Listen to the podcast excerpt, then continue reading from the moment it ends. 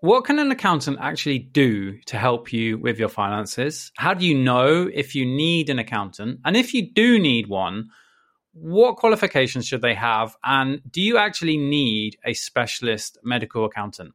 On today's podcast, we answer all of these questions and more. And we also go into the mistakes that non specialist accountants make. And these broadly fall into three categories around the pension, specifically the NHS pension, around mileage claims, and around tax deductible expenses.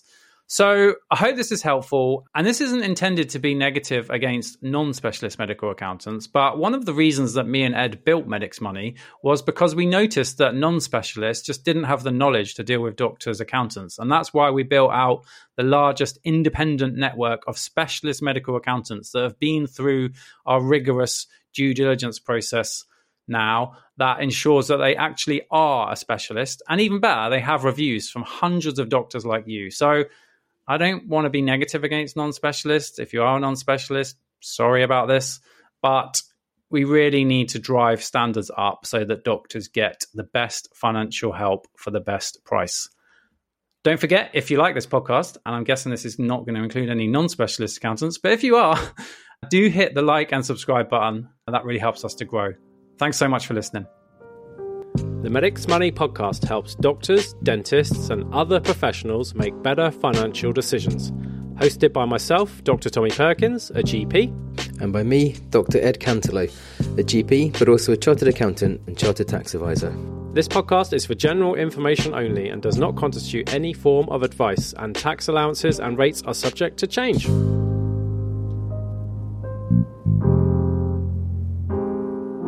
So, on today's podcast, it is my pleasure to welcome for what I think is your podcast debut, Michelle Trivett of Sanderson Lang Specialist Medical Accountants.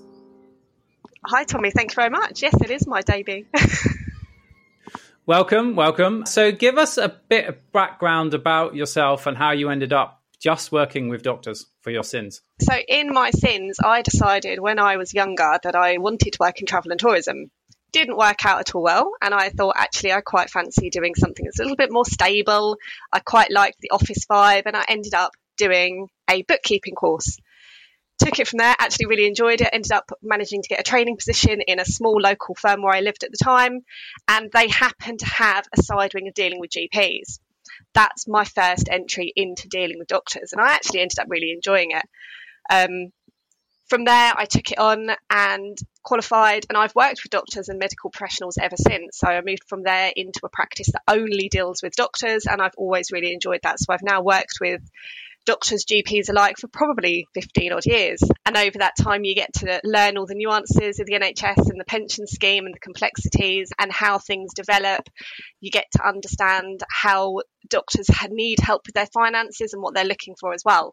There are accountants who don't actually have to, you don't have to be qualified to be an accountant. Um, you can just call yourself an accountant without any background knowledge at all. You don't have to be regulated.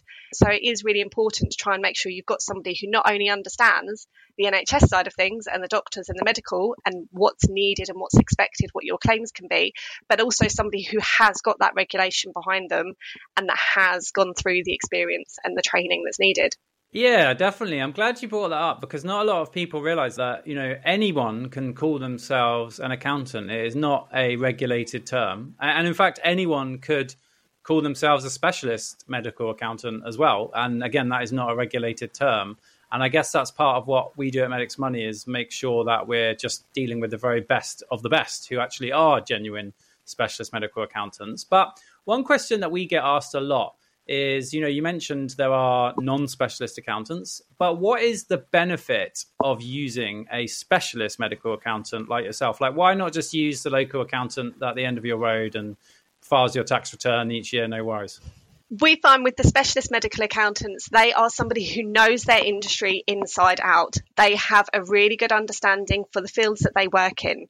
At Sanderson Lang, we only work with medical professionals. In the few instances that we don't, eh, they are family members of our medical clients. That's essentially the only exception to the rule. Otherwise, all of our clients have got that medical background from our point of view, it means that we can understand exactly what doctors need and what they want in relation to help with their finances. We understand how the NHS works. Little things like what effect does a PA have on on your taxation, on your pension rights? How does the sessions work with the GPs? How does the pension work with the GPs, which is again very different to how the consultants will deal with things. The dental side of things, again, is very different. That's something that a generic accountant would not have that understanding and knowledge. We've come across many accountants who look at the NHS pension scheme and have no idea how to deal with those calculations on looking at the annual allowance side of things, which of course has been very key and in the headlines over the last couple of years understanding how changes in pensionable pay will affect that and the small things. On the slightly lower end of the scale, we've got what can be claimed against your employment income. Can you claim conferences and your training costs against your employment, or are they solely for certain other things? It's knowing what can be claimed when for you and what those deadlines are. Yeah, definitely. And I think that's a major part of why we set up Medics Money because we noticed that non specialist accountants were much more likely to make mistakes. And there was no kind of sort of idea of what constituted a specialist. So we made our own specialist, and that's worked out really well for everyone. So that's good.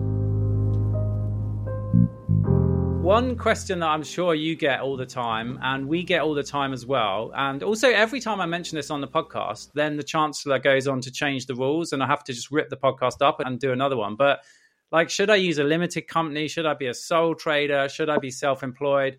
Break down like different trading structures and the tax and other advantages therein. Because again, this is something where we see non specialists have an absolute shocker all the time because they don't understand the nuances that interact with it all. So tell us what we should do.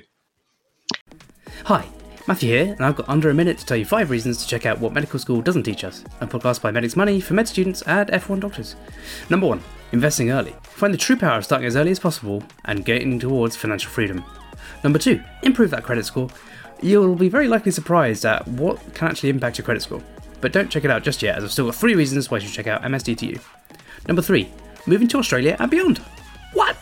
Number four, entrepreneurs from across the world of medicine, from Beyond Health Tomorrow to EGP Learning, who are changing the game. Number five, your own well-being. Because seriously, what's more important than that?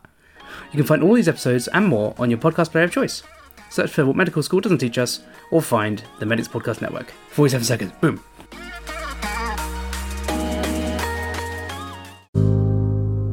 To those of our listeners that are interested in having a side hustle, earning extra money is extremely easy and stress free with today's podcast sponsor, Sermo.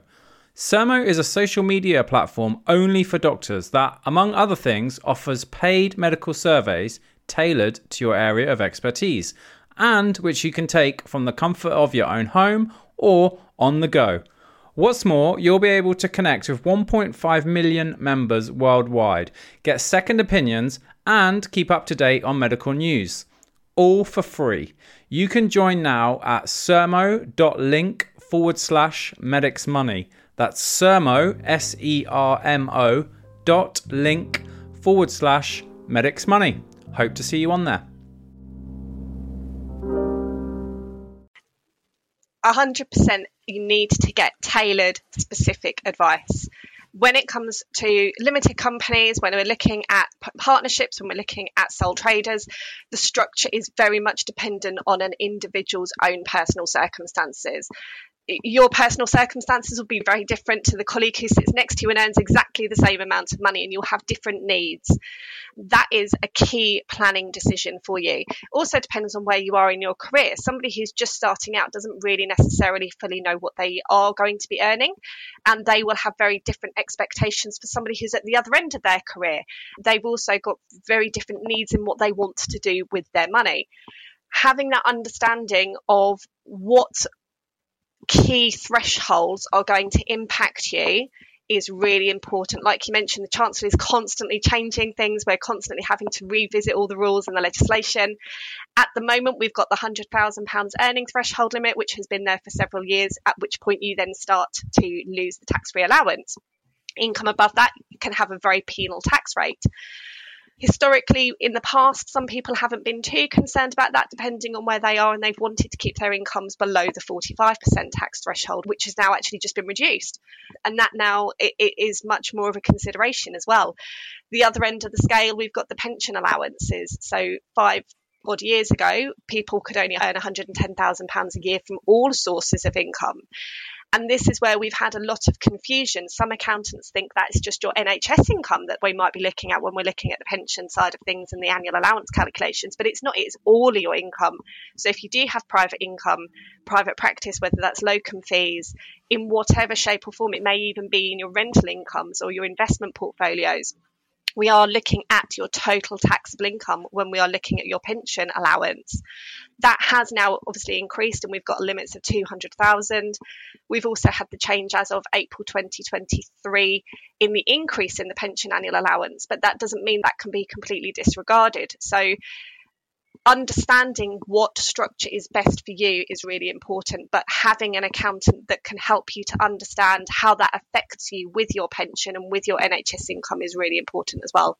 Yeah, definitely. Because as you said, it's just about it allows you to control your taxable income in some situations, which you mentioned one example there. I mean, is that kind of the level where you would start, if you haven't thought about this before, where you should start to think about it if your income is approaching 100,000? You mentioned that you get in that marginal rate. So the marginal rate between 100 and 125, 140, I think it is. Correct me if I'm wrong it's effectively 60%. And you're thinking, well, hold on, the highest rate of income tax that's out there is 45%. But because of this quirk of losing your personal allowance, your tax free personal allowance, you effectively pay 60% tax on any extra pound earned between 100 and 125, 140. And you lose your tax free childcare if that's relevant to you. So is that like the minimum level where you would sort of start to think about if one of your clients came along where you would start to think about limited structure or is there other ones as well that I've not thought of? Generally speaking, it would be the 100,000 would be the first point that we would normally consider that. At some point, most doctors will earn more than 100,000 pounds in their careers in a, obviously in one particular financial year and at some point they're going to want access to that cash whilst you can take that money at 40% tax, you might as well take it rather than at, at, some point in the future maybe paying that, like you mentioned, that awful 60% penal rate of tax or the 45% rate of tax. So, whilst the tax rates are as they are at the moment, we would usually say 100,000 is your first kind of cut off and threshold essentially. At that point, everybody's got different thresholds and it's assessing what that threshold is for you as an individual. At the high end of the scale, we would always try to say try and keep your personal incomes below 200,000 because of the pension side of things. Yeah, just explain that because lots of our listeners will know why that, but some won't. So the reason to stay under 200 is because of the taper, right? Do you want to quickly dip into that? Correct, yes. So it's a lot more flexible now than it was three or four months ago. But essentially, when you exceed £200,000 of taxable income, your pension allowance begins to reduce. So, in the same way that when you reach £100,000 of taxable income, you begin to lose your tax free allowance, your pension allowance also reduces. So, we now have a pension allowance every year of £60,000 as long as your income stays below 200,000. If your income goes above 200,000, we then have to now add your pension growth on to that figure. And if the two t- sums together come to more than £260,000, you start to lose some of your £60,000 pension allowance.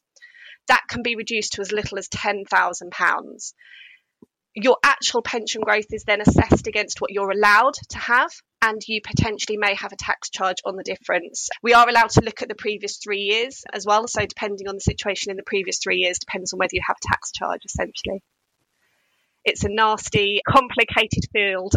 yeah, best left to specialists. But you're talking about the carry forward there with the three year carry forward. You know, as I'm kind of meandering my way through medicine, I see a lot of locum GPs that are trading as limited companies. And then I kind of get chatting to them and I'm sort of like, oh, so you know that you can't contribute to the pension scheme if you're trading as a limited company. And they're like, oh, my accountant didn't mention that. Oh, you know, do you know any good accountants? I'm like, oh, yes, I do. Where are you with like the pros and cons of being a limited company if you're a locum GP? That will largely depend on what other sources of income you have. We see a lot of the GPs that we work with will generally have some form of salaried income as well as their locums to top it up. Ideally, somebody would try potentially to have maybe four to six sessions of pensioned income a week if they've got that and then they're just locuming on the side, you know, if they've got maybe a six session salaried role with potentially some locum income on top and they really don't need that income, they might have some rental income as well. A limited company potentially could work quite well for them. If somebody doesn't have any salaried income at all that they are pensioning, or it's a very low level of salaried income that they're pensioning, then the limited company with a locum might not necessarily be the best thing for them. Yes, they could use a private pension scheme, you don't get the same level of benefits and it's nowhere near as cost efficient as the NHS pension scheme. So it is very much assessing that and trying to work out what's best for everybody, really. Yeah, yeah. I think, as you said, you just got to take advice specific to your own circumstances, but that's definitely an example of that there. When you take over a client like a doctor from a non specialist, what is like if someone's listening to this and they've got a non-specialist accountant and they're thinking, "Oh my goodness, like what is what's my non-specialist missed?" When you take over a, a client from a non-specialist accountant, what are the big kind of errors that you see? And by the, I'm not like judging the non-specialist; it's more of a reflection that the NHS's doctors are so complicated. But I mean, we see some absolute howlers. But I'm just interested to see what the biggest mistakes that you see non-specialists make. I would say the biggest ones we tend to find would be to do with the NHS pension calculations. A lot of the non specialist accountants just don't know how to handle it. The NHS pension scheme has essentially got its own tax rules that are unique for the NHS pension scheme. So if you have got a non specialist accountant, they generally do not understand where to even start with them. That's usually the big one we find is not dealt with correctly. Other ones we have found can be motoring expenses. So there was a very high profile case around 10 years ago that went through all the high courts with motoring expenses, and that clarified very clearly what can and can't be claimed when we're looking at mileage with private practice and things like that. The non specialist accountants won't necessarily have the understanding and the knowledge of that. And we have found some very high mileage claims going through people's tax returns when in reality, if you look at what is and what is not allowed in line with that court ruling, it can be very different in reality. Yes, it can mean that you, have had higher tax relief in the past, but unfortunately, it does mean if HMRC then catch up with you, they have got that precedent in the court case in the past and they will not take any victims. It's a very clear cut ruling, unfortunately. The, I suppose, the third factor that we have found is generally when we're looking at CPD costs. CPD costs, generally speaking, it's very, very grey in certain areas as to where they can and cannot be claimed on tax returns, and that's not necessarily understood very clearly by the non specialist medical accountants. Unfortunately, in a lot of cases, they can't always be claimed against employment income. Yeah, definitely. I think that's like three great examples. Like the biggest thing with a pension is that the non-specialists get confused between the annual allowance if you're in a non-nhs defined contribution scheme is just the growth it's just the contribution Correct. i'm getting confused. So you know the, the, the contributions is super easy. It's just how much have you contributed? But in the nhs a defined benefit scheme it's the growth. And so I've literally seen non-specialists just say to somebody, "Oh yeah, your contributions are under forty thousand for the year in the NHS pension scheme. You got no worries." Well, unfortunately, that's completely wrong. It's the growth, which is where the problem comes in. And yeah, I mean, anytime HMRC have a clearly defined test case, then they just apply that template directly to your circumstances. And I see some very high percentage of business mileage going through, and it's just it's such low hanging fruit for HMRC to pick. And yeah, I'm glad that you mentioned that one. Okay. And then in terms of like, if you're sat there now and you're using a non-specialist and you're trying to work out is my accountant any good right? What should we be looking out for? Like let's just say you didn't use medics money to find your accountant oh dear and you didn't go to sanderson lang oh dear. You just got your accountant who's your friend's brother who does his limited company accounts and he is a it contractor. How can you tell if your accountant who is a non-specialist is any good? I would say have a chat with them, sit down with them and see, ask them questions about the NHS pension scheme. it wouldn't hurt to then go and speak to a specialist medical accountant and just see do you get the same level of advice from them. Most accountants will provide half an hour or an hour as a free initial consultation. It can't hurt to just go and have a chat with them and find out are your accounts being done within reason. We see that quite frequently. We'll have clients come to us and say, like, I'm using somebody that's non-specialist. I don't actually know if my accounts have been done correctly or not. Do you mind just reviewing them for me? does everything look okay? You know, as you mentioned, Tommy, we've had some clients saying, you know, their father's helped them or their brother in law has helped them and things like that. They're non medical, but they've got a little bit of accountancy knowledge. Does everything look okay? And we'll just have a look through them. If there are any significant issues or anything that's like wrong, as it were, we'll point that out in a nice way. At least then you've got all those facts in front of you and you can understand and you've got that knowledge as to how things could improve. You also get a real it's really good to have a good working relationship with your accountant. So just sort of keep that communication flowing. You get a feel whether you like working with them or not and how you are able to correspond with them. If they answer your questions clearly, then generally speaking, you know you're fine. yeah, I think that's like a good initial sort of test. Yeah, I mean, obviously, the ultimate is to use Medic's money because our due diligence process is a little bit more than the core questions that you just asked. But I think that's a, reasonable start, definitely. And just remember that accountant is a non-regulated term so uh, e- even myself without any qualifications could call myself accountant which is a bit scary well, thank you very much, Tommy, for the time with you this morning. If anyone does want any further advice, we're happy to take any inquiries. Our website is www.sandersonlang.com. Please do feel free to jump on there, have a look. We're all on there, as well as our contact details. There's also an inquiry button as well. And I believe you can also find information on us on the Medics Money website. Awesome. So good to have you on, and thanks for your time.